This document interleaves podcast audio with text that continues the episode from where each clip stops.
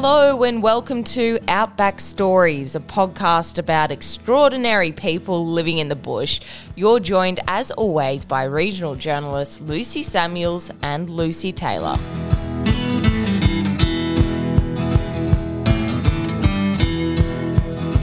I had my first mob of cattle when I was 13 with a pack horse by myself. And I had those cattle for four and a half months. 500k. Hello, we're back. Finally. it's been a while. um, so I know we said we'd only be a couple of weeks, but life kind of got in the road, didn't it? It did. Well, I had eight weeks straight of harvest, and you were flat out. Tell us about your new job. Oh, yeah, my new job at Fernie Stock Feeds. I'm working in the rural industry for my family, and they work for a stock feed mill. Yay. riveting. anyway, basically, we feed cattle and sheep and chickens and pigs. So if you've got some animals out there, come to Fernie's. Quick, uh, quick advertisement there. Yeah, yeah, yeah. got to pop it in. How about you, Luce? Um, well, I was hectic with harvest. It's huge was- what you're doing. It was amazing, but at the same time, big 16 hour days and eight weeks was a lot longer than I bargained for, but got, yeah, lots of money. Yeah. Hmm. What's it like being on a team, I guess, of all boys? Because you're the only girl, weren't you? Yeah, it was, it was, it was good. The boys I worked with were amazing. They literally treated me so well. And being the only girl on the team, if something broke down, all I had to do was be like, guys, come help, Help me. me. And they were there in a flash. So it was perfect. It, it got tough at some at stages because when you're with boys for that long, they kind of start treating you like A boy. mate. And I got to that point where I was like, I'm gonna have to go and get my nails done or something because they think I'm a boy. And it's working late hours, isn't it? Like you're oh. going 24 hours. we yeah, we were going 20. well, we we did have two teams, but the guys I w- was working with, we ended up working 16, 18, 20 hour days.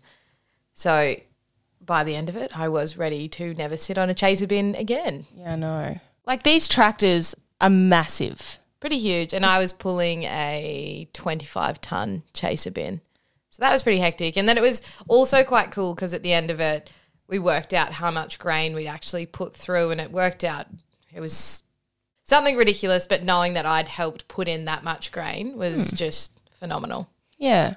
So this week's podcast, we went down to Tamworth Yes, we and did. We interviewed somebody very, very special. And someone that we know everyone's been hanging out for. It is Terry Hall, that legendary horseman, drover, camp draft fanatic. And what did you get to do? Well, Terry said number one that he'd take me droving. Uh, He did, which means getting on a horse basically in the top end and taking cattle as they feed down to a sale yard somewhere in New South Wales or down south, which is nuts. You camp over and you can spend weeks and weeks and months and months on end just on horseback chasing these cattle down south. I, I think we'd last about a week. Yeah, I gave myself a week. But while we are in Tamworth, it was for the Nutrien Classic, which is huge. It's the biggest horse sale in New South Wales and it has a massive camp draft there and Luce got to experience her first lot of camp drafting. I know, which I didn't know what camp drafting was. So it's basically, and your dad was so good explaining everything to me, and so was Terry. Um, getting a horse in, you have a certain amount of points to round up this cow and separate it from the lot. And then you basically chase it out with a horse through these pegs. And then you get points for time. It was pretty cool. Luce got right into it by the end and was a bit of a pro. Yeah, just couldn't believe the fashion. Can't believe the fashion. She went out and bought herself a pair of sparkly jeans and a big belt buckle. I surely did. Woohoo! But yeah, so we have Terry for you now and sit back and enjoy. Okay, so today we are sitting in Tamworth at the Alex Centre for the classic Camp Draft and Sale, and we are with the man, the myth, the legend, Terry Hall. Don't start with the bullshit. We are going to start with I that. think that basically sums up you, Terry. How's it been going here at the at the classic? It's it's been very good, very big, but everything's been going along pretty good. Like there's been a lot of whinges about different things, but I mean that's happens everywhere. I'm a drover, but I this is what I do at weekends if I can get away. Yeah. So you were just saying there's been a lot of wins, and you've been quite humble because last night your son won, didn't he? Yeah, well, he's had a very good weekend. No, he was pretty successful last night. Uh, he had a lot of very good runs through the week to get him into the finals, and there was quite a bit of money up at the finals, and he got most of it. The horses you compete on mainly here is horses that are bought out of the sale the year before, and you bring them back for the classic, which is The big for, one. for all the sale horses. And uh, he was fortunate enough to have a couple of good runs and get him some money. Can you tell us a bit about camp drafting and the sport sport in general? Well, you have eight head of cattle in a yard, and you ride in there on your horse, and you select one of the beasts, and you work it up the front of the yard. There's two people on the gate there, and you call for the gate. They open it. There's 26 points in the yard, and then you go outside, and there's four pegs. Um, first peg, second peg. It could be either left or right here you go right right hand first peg second peg's left then through the gate and you got to take the bullock around and control your horse control the bullock. And then you got a judge there and he judges your horse work and your ability to put the beast around. There's 26 points in the yard there's four points for the course and there's 70 points for horse work so a judge, you might get some judges judge lower than others, but it's usually from 21 to 24 in the yard. Very seldom it gets any higher. It can get very lower. um, then outside, well, you've got your four course points. Well, if you go around the four pegs, you get that. Um, then it all depends how your horse performs and goes around And there's competitions all around Australia, isn't all there? over Australia. Is it a popular sport? Very popular, it's getting more popular by the day. A lot of people from all walks of life, like there's all sorts of people here. You go and talk to people here. There's bank johnnies, there's office workers, there's bricklayers, anything. But there's quite a few of us that are just stockmen. We take our hats off to the people that work in offices and away from stock because it's, it's, we find it difficult enough and we work cattle 24 7 and then they come here and it's a challenge for them. And cattle and horses are really your life, aren't they? Well, that's all we live for. And because you're a drover, Yes. can you tell us about droving? Because I've got my rookie sidekick here that doesn't actually know what droving is. Well, droving's um, it's changed over the years, but it's still pretty much the same thing. You buy cattle, oh, people buy cattle, or companies have cattle on their bigger properties up north. Uh, you go up there and you might walk 2,000 head of cattle. You might walk them 2,000 k, sometimes only a thousand k. Uh, it takes anywhere from three to eight months, sometimes 12 months, depending on how how quick they want the cattle at their bullock fattening properties. Mostly always steers. Um, you walk them off where they're bred, off, take, wean them off their mothers, then you walk them all that way down to bullock fattening properties, which sort of you come south with them, uh, and it's still out in the Channel country, especially in Queensland. New South Wales is a little different. You walk cattle here, a lot of people buy cattle, then you walk them from the border, maybe way down south, Dubbo. Used to walk right down to Wodonga. We don't go that far anymore. because uh, too many humans and too many highways. Yeah, down towards Victoria. Yeah, Yeah. well, we try and keep away from Victoria. So when did you start? What? How old were you? I had my first mob of cattle when I was 13 with a pack horse and by myself. And I had those cattle for four and a half months. And I walked them, they were about 500k. Oh my god! It's a long way, isn't it? Not really. but it's a way of life. We like doing it um, because we breed horses and the droving is very good for our horses because it's um, you travel a lot of miles, but you're educating the horses to do our sport, the camp drafting.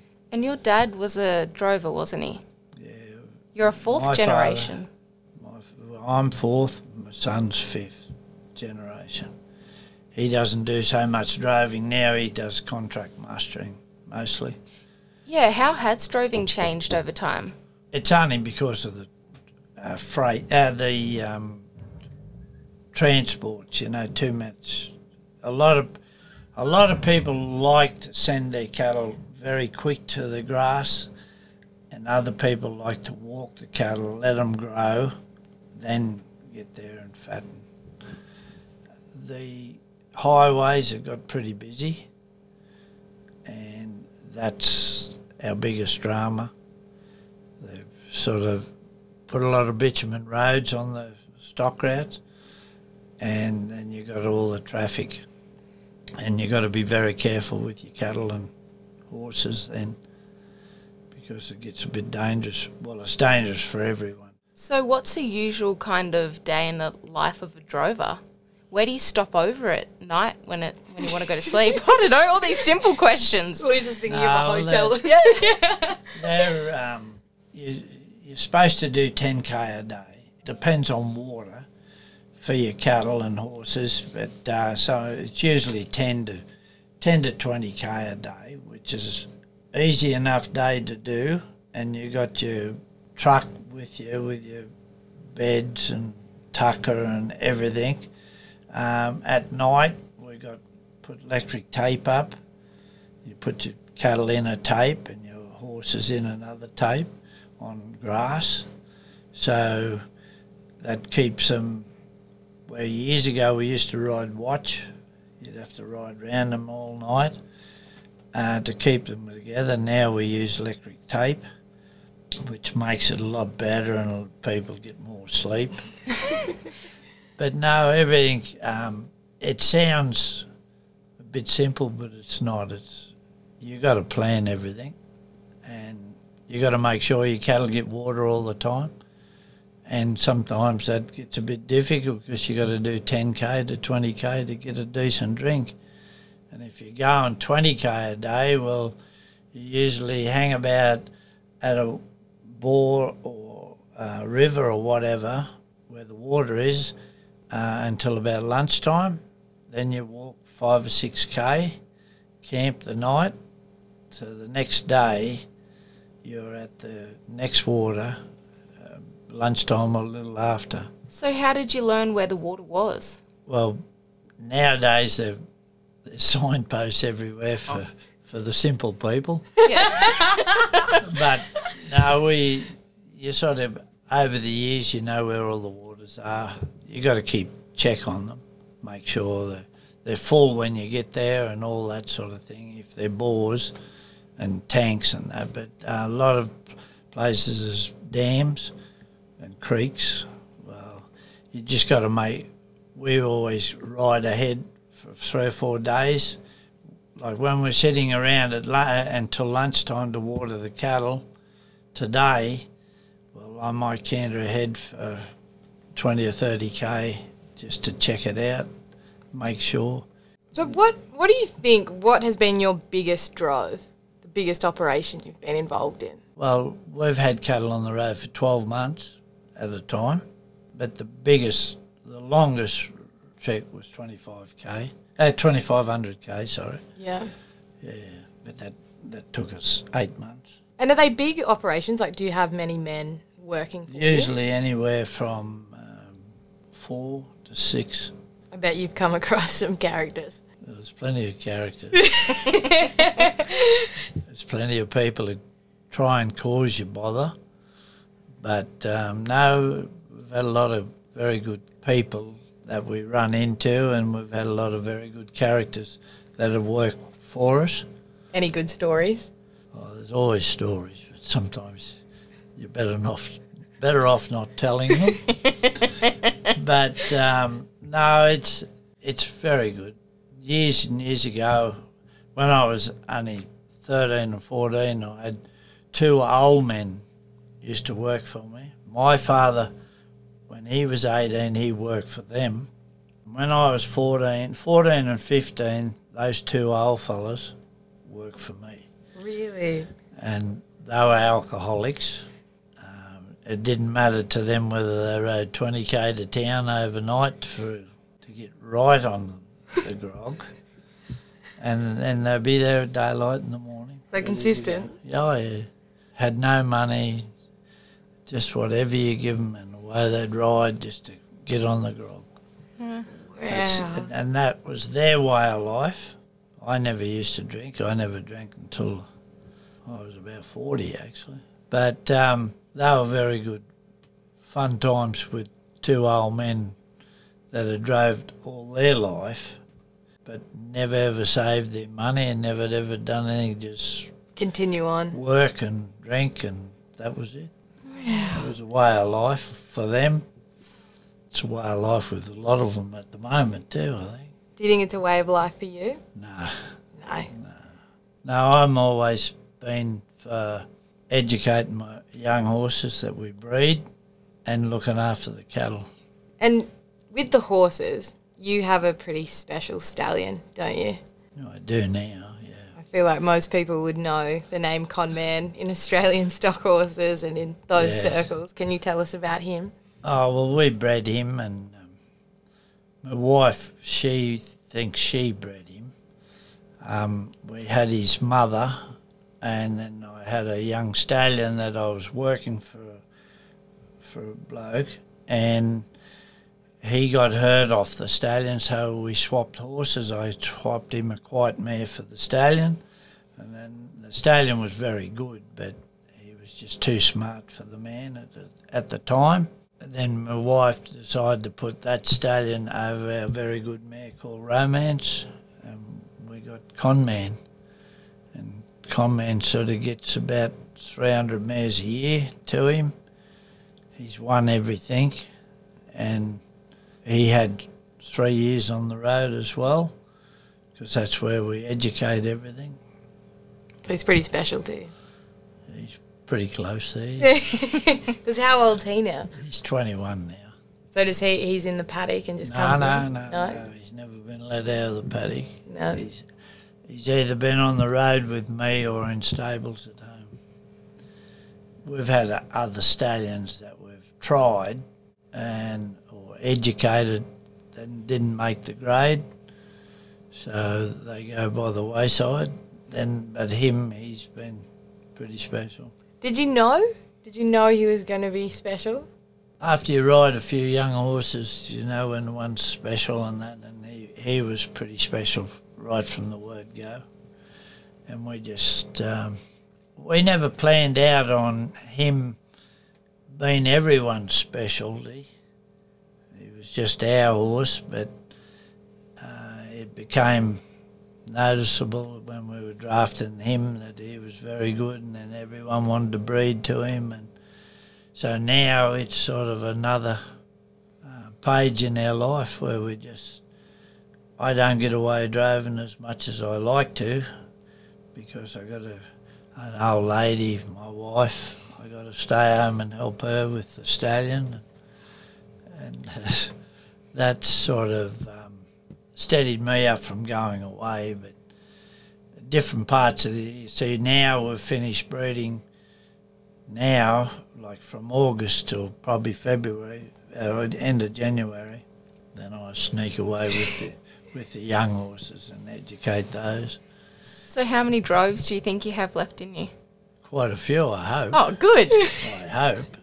But the way things have changed that much. The price of cattle, they've taken the stock routes, fenced the stock routes off, especially in New South Wales, not so much in Queensland. Uh, the government doesn't look after the stock routes as much as they probably should, but um, then there's not as many drovers now as there used to be either. So the government sort of slacked off on looking after the stock routes. We sort of look after them a bit ourselves, but uh, and then a lot of people just want to transport their stock from A to B. Uh, where years ago, it, well, up until three or four years ago, it used to be walk the cattle, grow the cattle, let the feed grow on the bullock fattening places, then put the steers there. Do you think droving's a more natural way, I guess, to get a cow fat in a better way than doing transport? It was. But then now you've got people in offices that run cattle stations. They miss the point of that. And what do you think the point is? I guess. Well, that's the point is you uh, wean a steer up there off their mother. It's all education and they grow and they well, you start with the steer about 280 kilos. You have him for six, seven months and he could be 320, 330 kilos when you get him there. So he's growing. Put on a little bit of weight, and you've educated him. So when you put him on the big bullock places, they Don't run through fences. they don't. They're not hard to muster and all that. See, every a lot of people use helicopters now, and that runs the weight off the cattle if they're running around. Uh, if after you walk them for seven or eight months, they don't run about. When you go to get them when they're big and fat, like 600 kilos, 12 months, 18 months later. So it was a lot better way and a lot more profitable for the for the companies. I was going to say that. Imagine now, imagine the price of cattle now if you drove them. Be Well, ridiculous. That's the thing, and um, but they miss the point there. Do you think it'll phase out droving? Do you think there's a kind of an end date to it, or Well, I think it probably will. It's like everything. There's a beginning and an end, oh no. and uh, and there's not a not a lot of people doing it the way it should be done, and looking after the stock. and that like with the horses? Like you said, you educate all yours on the road. Do you think you would have got as far with the horses if you weren't droving? No, definitely not. No. See, everyone rides them in sand yards now and little arenas and try and educate a horse. Droving, you ride him six or 60 or 70k a day. You don't think you are, but when you're riding around cattle all the time and and and a horse doesn't realise how many miles he's doing. And all the time you're correcting him if he does some little thing wrong, you can just correct him uh, without upsetting him, and they learn a lot quicker. And I have to ask, how did you go with Corona and not being able to move around and go on these trips or go camp drafting? Well, it didn't bother me that much because I was in Queensland, God's country. Oh no. and uh, we still had our work, and we were buying a lot of cattle still off um, Auction Plus and all that sort of thing, and the transports were allowed to cart them, and we were buying cattle in Queensland, like up north, and they brought them in, uh, and I still had to uh, process the cattle, um, and we used to buy them and then draft them up, which is all done on horseback, um, to come in to be drafted up and photographed and put on Auction Plus and weighed and all that. So everything still, it was quite good for the horses. yeah. And it kept us a bit sane. I felt sorry for the people over the border who were locked up and weren't allowed to go anywhere. But Yeah. but no, we were quite all right. Have you found a horse that will replace Conman? No, Never will. no, I don't think so.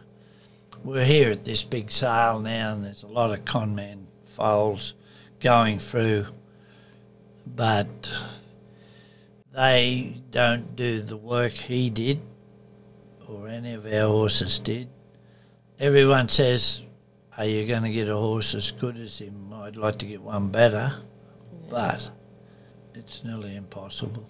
He's the But best. we keep trying. So, how many progeny do you think there is at on the grounds today? Oh, I'd say there'd be well over a thousand here. Oh my That just blows your mind, doesn't it? yeah, it? it's been, it is very big. If my wife was here, she's got them all marked off in the book. Because See, Chrissy's very six- big into the breeding, isn't yes. she? Well, see, there's 600 horses in the sale, and I would say there's uh, at least 150 of them at Conmans. That's just roughly. Plus the ones we're out here that are not in the sale that they, everyone's competing on. And is it just camp drafting that he's big in? No, everything, Everything. Yep, everything. Polocrosse, polo, shows, all sorts. Insane. So you're a bit of a legend in the sport, aren't you? Oh no, I just I just poke about. He says with a smile. As everyone who walks past him, Terry. How long? It, how long did Well- it take us to get from the actual ALEC to here? Yeah.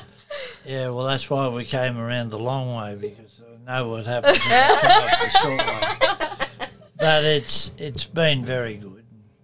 Like those two little boys stand there, they're waiting for a bus to take them way up the back. But mm. Like they know who I am. They they might turn up here later and ask questions. That's what it's all about. Do you love that? The new generation No, I through? like I like helping all all the young ones. And do you think the sport's heading in the right direction? Oh, it's going well, but there's uh, a lot of people. How you say it? It's uh, I think it's very easy, and it's a very good sport. But I mean, you've got to do it properly, or it can be very dangerous.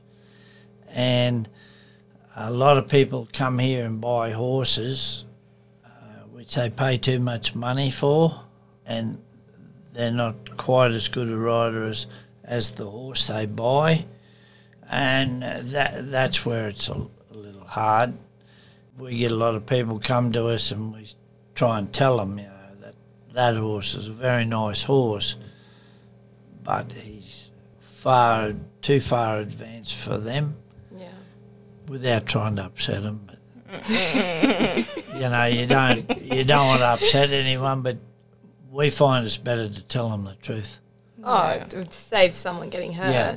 Well, so I have one last question, Terry. Yes. So, if you decide to go on a drove in the next year, would Next- you take Me. Next couple of months. next couple of months? Oh, what? Would you take Lucy droving with you? Yes. Lucy Samuels, I might say. Yeah, yeah. Yes. Yeah. You would. Yeah. Do you think she has potential? So we Pause.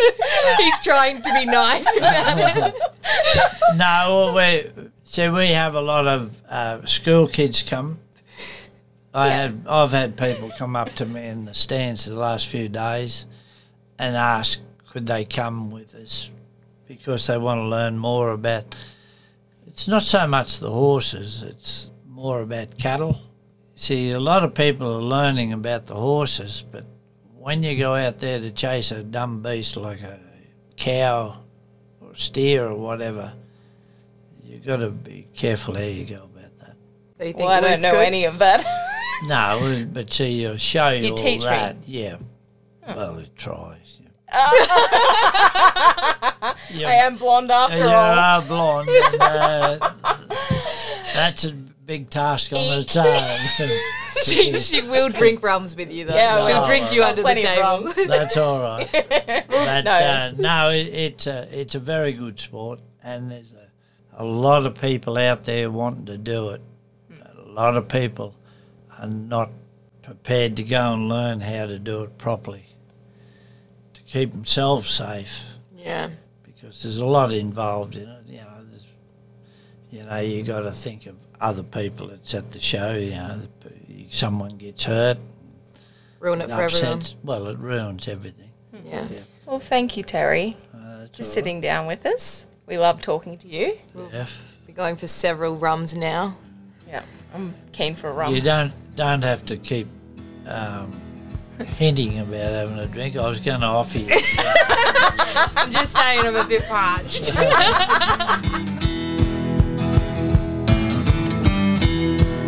Well, Terry is just a funny, charismatic, great man. He's just bloody incredible. He is, isn't he? My favourite part of that whole day was literally walking from the sale arena to his truck and it took us what half an hour to get there because every person was like terry terry Yeah, hey, Terry." terry terry yeah, yeah, okay we get it he's famous I tell you what I really liked is that he said, the enjoyment that I get out of my job now is to see young people because he stopped off and spoke to those two young boys who were waiting for the bus at the event. And he said, My enjoyment is actually teaching them now what camp drafting is all about. Yeah, re- literally preparing the next generation. Also, we have to add Ben Hall, Terry's son, the night before, he won the classic camp draft, which is huge. It's massive. And he won 50 grand for winning it. But on top of that, he was riding a horse. They're one stylish Pepto horses. And they had an incentive running that if you won a draft on one of these horses, you got another 50 grand. And he got it, 100 grand in one night. Yeah. And they're all very, you know, they carry on as though nothing's kind of happened. Oh, so unbelievably humble. It's Yeah. not funny. But what a good job Nutrien's done for that event. It is huge and it's such a family orientated event. I couldn't get over that. There are people everywhere. It's the biggest camp draft in Australia, isn't it? One of them. the sales. Oh, I yeah. think the sales, it's the biggest sale. It might be, I think so. But anyway, we just wanted to thank Terry and Chrissy for having us in your horse float and for talking to us. And giving us a really good insight into what droving is all about. And we cannot wait to head up north, follow some cattle, Woo. get loose on a horse. I know. Because we're actually planning season two of Outback Stories at the moment, and we're heading to Queensland. So hit us up with your recommendations, people that you think would be great to interview, because that is where we're going to be based.